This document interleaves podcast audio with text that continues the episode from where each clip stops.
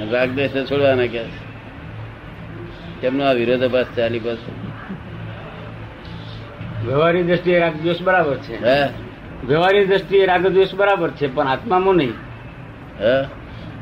જ્ઞાનીમાં રાગ તો મોક્ષ લઈ જાય દાદા. દાદા ઉપર રાગ આવે છે કે બીજે બધે નથી? દાદા પર અને શાસ્ત્ર પ્રશસ્ત રાગ શું કહ્યું પ્રશસ્ત રાગ. એટલે જે રાગ મોક્ષનું મોક્ષનું પ્રત્યક્ષ કારણ. એવો બધા રાગ છોડાઈ દે અહીં જો રાગ બેઠો બીજા બધા રાગ છૂટી જાય. અને તે પ્રત્યેક પ્રશસ્ત મોક આને રાગ કહેવાય પ્રશસ્ત રાગ એ પ્રશસ્ત રાગ એ બધા રાગને છોડાવીને મોક્ષ સીધું લઈ જાય. એટલે રાગ તો ખરો જ. પણ પેણથી ઉઠી જવો જોઈએ જો આગળ જે આપણને નુકસાન કરતો હતો રાગ હા. જે સંસારનો ભટકાવતો હતો તે રાગ ઉઠી જાય. એટલે આ રાગ બે પણ કોઈ જગ્યાએ બે ખરો ને એકદમ એકદમ બધા પગથિયા નસરી જાય ને. એકદમ વચ્ચે કઈ થોડોક બેઠક જોઈએ ને માગે વલ્લભબેન ગમ્યું કઈ? નિર્ગમ નિર્ગમ એટલે નિગ્રમ થયો અને બહારની થયો આ મોટા તો એક સંત પુરુષ કહેવાય. સંત પુરુષ મોટા સંત પુરુષ કહેવાય. પણ ગ્રંથિઓ એટલે અંદરની ગ્રંથિઓ અને બહારની ગ્રંથિઓ. જોડે ને? બહારની ગ્રંથિઓ તો લોકો કાઢે, બધા ત્યાગીઓ કાઢે. પણ અંદરની ગ્રંથિઓ જાય, નહીં ક્રોધ, માન, માયા, લોભ ને બધી અંદર તો બહુ ગ્રંથિઓ છે બધી. કેટલી બધી છે? તેમાં એકુય ના ગયેલું હોય. આ તો ઉજળ ગામમાં એરંડા પ્રધાન તરીકે એરંડા પ્રધાન ગણવા માટે કોઈ ઉજળ ગામ છે માટે? બાકી જંગલમાં એરંડા પ્રધાન ગણે કે? ખબર ને? એટલે આમાં કશું આ નિર્ગંધ તો નિર્ગંધ તો આયા વગર મોક્ષ જવાય નહીં. નિર્ગંધ એટલે ક્રોધ, માન, માયા લો બધી ગ્રંથિઓ. બધી એવી બહુ ગ્રંથિઓ પાર વગરની મહી છે. નિર્ગંધ શબ્દ તો બહુ મોટી બહુ ઊંચી વસ્તુ છે. જો ગ્રંથ ગ્રંથિ એટલે અંદરના બહાર ના થઈને ચૌદ ગ્રંથિઓ છે. શું છે? આ બહારનું તો વાહણ વાહણો છોડી દે, બધા વાહણો છોડી દે, નોકર છોડી દે દુગણા છોડી દે, એ બધું છોડી દે. પણ અંદરની ગ્રંથિઓ તૂટે બહારનો સ્વાદ છોડી દે, બધું છોડી દે, અંદરની કંઈ ના તૂટે. એટલે નિર્ગત શબ્દ તો હિન્દુસ્તાન બોલવા જેવો જ નથી રહ્યો. એનો અર્થ પ્રમાણે બોલતો હોવું છે બોલ પ્રમાણે એનો હોવું છે નહીં તો સરખું તોલીએ તો ઊભા ઉપાધિ થાય. જવાબદારી આવે ને. શબ્દ નો અવળો અર્થ કરીએ અવળો સમજીએ થાય મોટા સંત હતા સારા માણસ હતા બહુ સારા હતા ચોખ્ખા હતા નિર્મતા હતા મમત નતું જો પણ એ સંતપુરુષ કહેવાય. તો આત્મા જો જાણ્યો નથી જ્યાં અંદરના ગ્રંથિઓ ગઈ નથી આમ આમ આરચેર કરે ગમે તે કરે તો પણ એના કશું ના થાય પણ તે આત્મજ્ઞાન સિવાય થાય એવું નથી. આત્મજ્ઞાન થયા સિવાય નિગંત કહેવાય નહીં.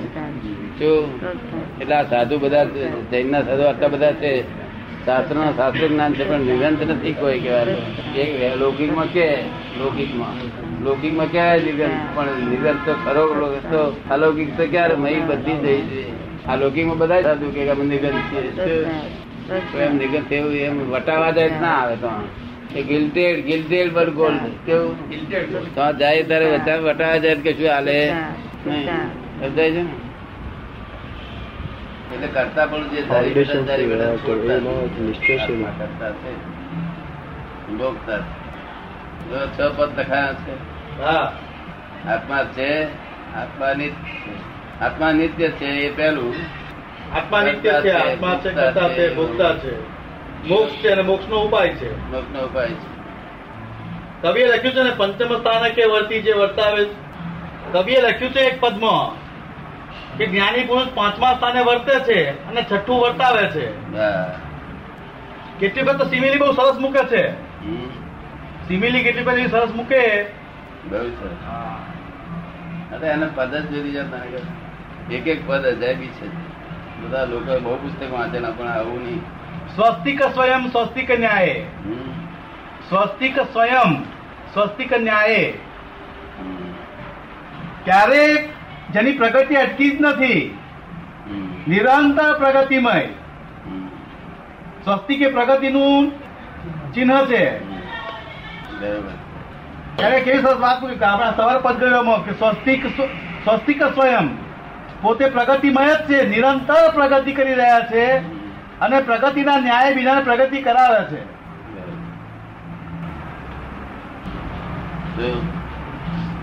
એવા હતા આદર્શો તીર્થંકર વ્યવહાર આદર્શ હતો એટલું જોઈ લો. એટલી વાત સાંભળેલી એ પુસ્તકમાં જોઈ નહીં આપણે બધાના થઈ જવાનું આદર્શ વ્યવહાર આપણો માર્ગ હેરો છે, અઘરો નથી ને? અઘરો નથી ને માર્ગ? જે અઘરો ભાગ હતો એ કાઢી નાખ્યો આપણે બધી રાતના કરતા આપણે ભાવતી થાળી આવતી જે આપી દઈએ, એ માર્ગ કાઢી નાખ્યો આપણે પછી કોઈ કાઢેલ નહીં પણ મોત થઈ ખરા પણ કોઈ એ કાઢેલી એ કાંટા ના હોય ને? નહીં રહેવાનું કે. આપણે ઘેર હડો કે. ક્યાં ગયો? પછી જમવા હાથે ગયા. તો નીચે છીએ હા. જોન જમવા આવી અમે જ ગયા હતા. અમે જુદી જગ્યાએ બેહાડ્યા. કારણ કે પેલા ચોરિયાર કરતો હા. એ ચોરિયાર કરતો જુદી જગ્યાએ બેહાડ્યા. મને કહેતું કે ખોણ બોણ કે ખાતો નથી. તારે મેં બોલીશ તમે શું ખાશો? કેમ નહીં ખાતા હતા કે પ્રભુ શું લીધેલું હતું પણ હવે હું બધાને કહું છું, કોઈ લેશો નહીં આવું કે છે. આવું ના બોલો બધી. લીધું શું છે? લેશો નહીં, એનો કહેવાનો ભાવ છે ઉડતો આ કરો છે ખોટું એવું છે, એવું તો હું સમજી ગયો છું. મેં તો આટલો શીખી લીધો આપણે. એમને તો આટલો માળ વગર રખાડાયેલો. એક આટલો આટલો શીશે શીખણ નહીં. નાખ્યો ગોળ. મારી હલાવ્યોમાં લોચો પાડી ગોળ શીખણ ખાધો ખાધો. ત્યારે મેં કીધું ભલે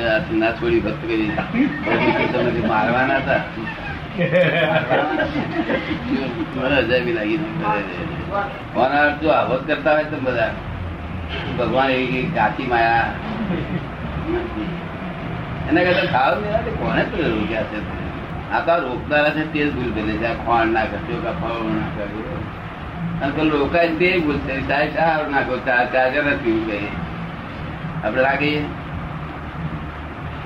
કે ભાઈ આ કુસંગ છે આ સંગ છે જો તે માણસોમાં કુસંગ ને સત્સંગ નો ભેદ પાડી રહ્યો. જો પછી ખોરાકમાં કુસંગ ને સત્સંગ નો ભેદ પાડી રહ્યો. કે આ ખોરાક ખાવ છો કુસંગ છે, અને આ સત્સંગ છે. શું કે હરેક બાબતનો કુસંગ ને સત્સંગ નો ભેદ પાડી રહ્યો. ઉવામાં ઉઠવામાં બેસવામાં. બધામાં. બધામાં સત્સંગ ને કુસંગ નો ભેદ પાડી આપ્યો જો તારે આમાં ભેદ પાડ્યો જેટલું જેટલું આપણે થાય એટલું કરવાનું એવું એમને નહીં કહ્યું. એમને મુખ્ય એક વાક્ય એક લખ્યું છે શક્તિ પ્રમાણે કરજો કે છે. શું કે છે? આપો જે તમે દર્શન કરવા ત્યાં પહોંચ્યા નહીં. બટાકા છોડ્યા છે કે? ત્યાગ કર્યા છે કે? તો તમે ના ત્યાગ કરી દો આ વાતથી. અલા પણ મારા બટાકા તો વેર શું છે? મને કોણ કહ્યું એથી. બટાકા પાછું ખબર બટાકા તો આ શું વેર છે? એની પાછળ પડ્યા છે બિચારાની. ભગવાન કઈ ઘેરા હતા બધા નરી જીવો જ છે આ બધું સંસાર જ જીવો છે નર્યા. ભગવાન જીવ હારું નથી કહ્યું બટાકા ખાવાથી મગજમાં બટાકા ભરી જાય. એટલા સારું કહ્યું શું કહ્યું એટલા સારું કહ્યું છે. જીવો નો વાંધો નહીં જીવ તો બધા જીવ છે ને બધા. આ શું સમજ્યા જીવો ભરી જાય એટલે મરવા દે જીવા બધા પાણી બધા જીવો જ છે, નામ જ જીવ. અપકાય કે ગરમ કરો શું કરવા? ત્યાં અપકાય મારવા હાલ શું કરવાનું ત્યાં કે અપકાય મારીને શું કા પીવાનું ત્યાં કે મહી મહી જીવ ના જાય ને શરીર સારું રહે. જીવ બધા હાલ નથી એવું કર્યું. તમને શરીરના આરોગ્ય રહે એટલા માટે. જો આ તો રસ્તા બધા બતાવેલા આપણે પોહાય તો પોહાય નહીં ના પોહાય તો આપણે એવું નથી કહ્યું. કે શક્તિ પ્રમાણે કરજે એવું ચોખ્ખું કહ્યું બહુ ડાયા માણસો. આવા માણસો તીર્થંકરો બહુ ડાયા માણસ જો ને. આમ ચોખ્ખું કહે છે ને એક દાડો અપવાસ કર્યો નથી. થતો જ નથી શું કહીએ? વાંચગર છે. બાકી સાયન્સ બધું એમનું સાચું છે. કે આ કુસંગ છે આ સત્સંગ છે આ કુસંગ છે આ સત્સંગ ખોરાકમાં આ સત- કુસંગ છે આ સત્સંગ છે. તો કારણ કે કંદમૂળ ખાવાથી એક તો જીવનો જીવ જે મૂળ જે સ્વાભાવિકતા છે ને તે છોડી દે છે. એટલે મૂળ એનો સ્વાદ બીજી વસ્તુનો જે સ્વાદ છે ને અસર સ્વાદ ઉડી જાય છે. જો કંદમૂળ પોતાનો સ્વાદ ગાળી દે છે. શું ગાળી દે છે? એટલે પેલ- બીજી વસ્તુના મૂળ સ્વાદો છે ઉડી જાય છે. એટલે મને પોતાને ઓછું અનુકૂળ એ બાજુ કરવું બહુ વાત ધરું નહીં કોઈ દાદા ફોડવા કહીએ ખરા, એવું આપણે એવું નહીં કે આપણે વાંચ જોડે વેર છે? બે બટાકા ફોડવા ખાઈએ ખરા, એવું નહીં. પણ જોડે મૂળ સ્વાદ બગાડનારું છે. આ મોડામાં તમે ડુંગળી પેલો નહીં. એટલે બીજી વસ્તુ સારી ને જે સ્વાદ નહીં આવે તમને મૂળો ખાશો તો બીજી વસ્તુ સારી નો સ્વાદ નહીં આવે. ગાજર ખાશો તો બીજી વસ્તુ સારો સ્વાદ નહીં આવે. તો એનો સ્વભાવ એવો છે. કે જીભને જીભને છે તે બનાવે શું થાય? આ તો મારો જાત અનુભવ છે. તેથી મેં તો મારાથી પહોંચગઢ નહીં ને આગળ આ નક્કી થઈ ગયું કે ના લીલો ત્રીમ ગણાય ના હુકો ત્રીમ ગણાય ના કશે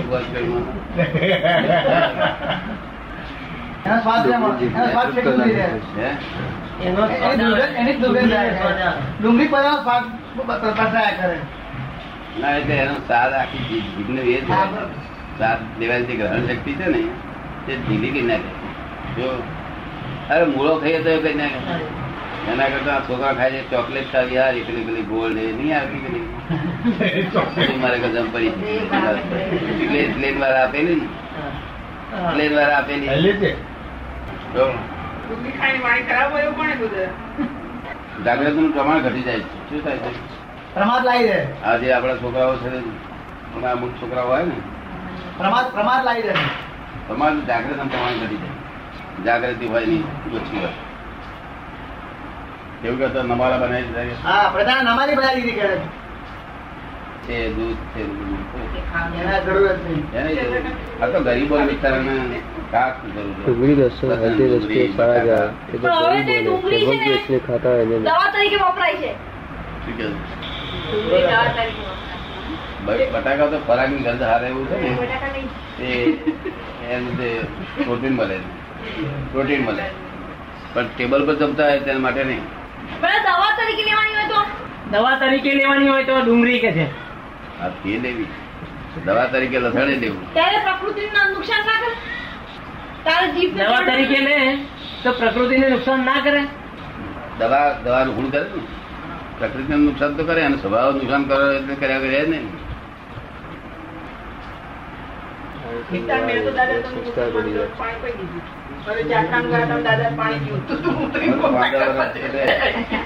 બધું કશું ખાધલ ને. પાંડવ. પાણી ગરમ હું એમાં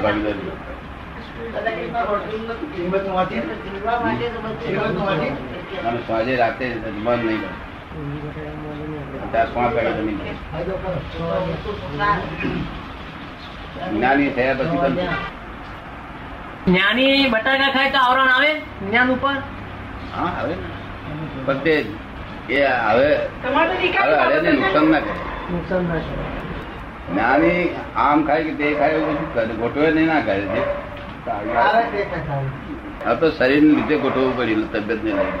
જે આવે એ ખાઈ જાય વાંક જ ના રહે તો શરીર લીધે ગોઠવણું કરેલું ભાઈ આવું ઘી વગરનું આમ થઈ જો કંઈક તો કરવું પડે ને. આપણે કશું કરવાનું રહે ને. જે આવે સંભાળ નિકાલ કરે ને. મારું આવ્યું મારું પાડું આવ્યું આમ.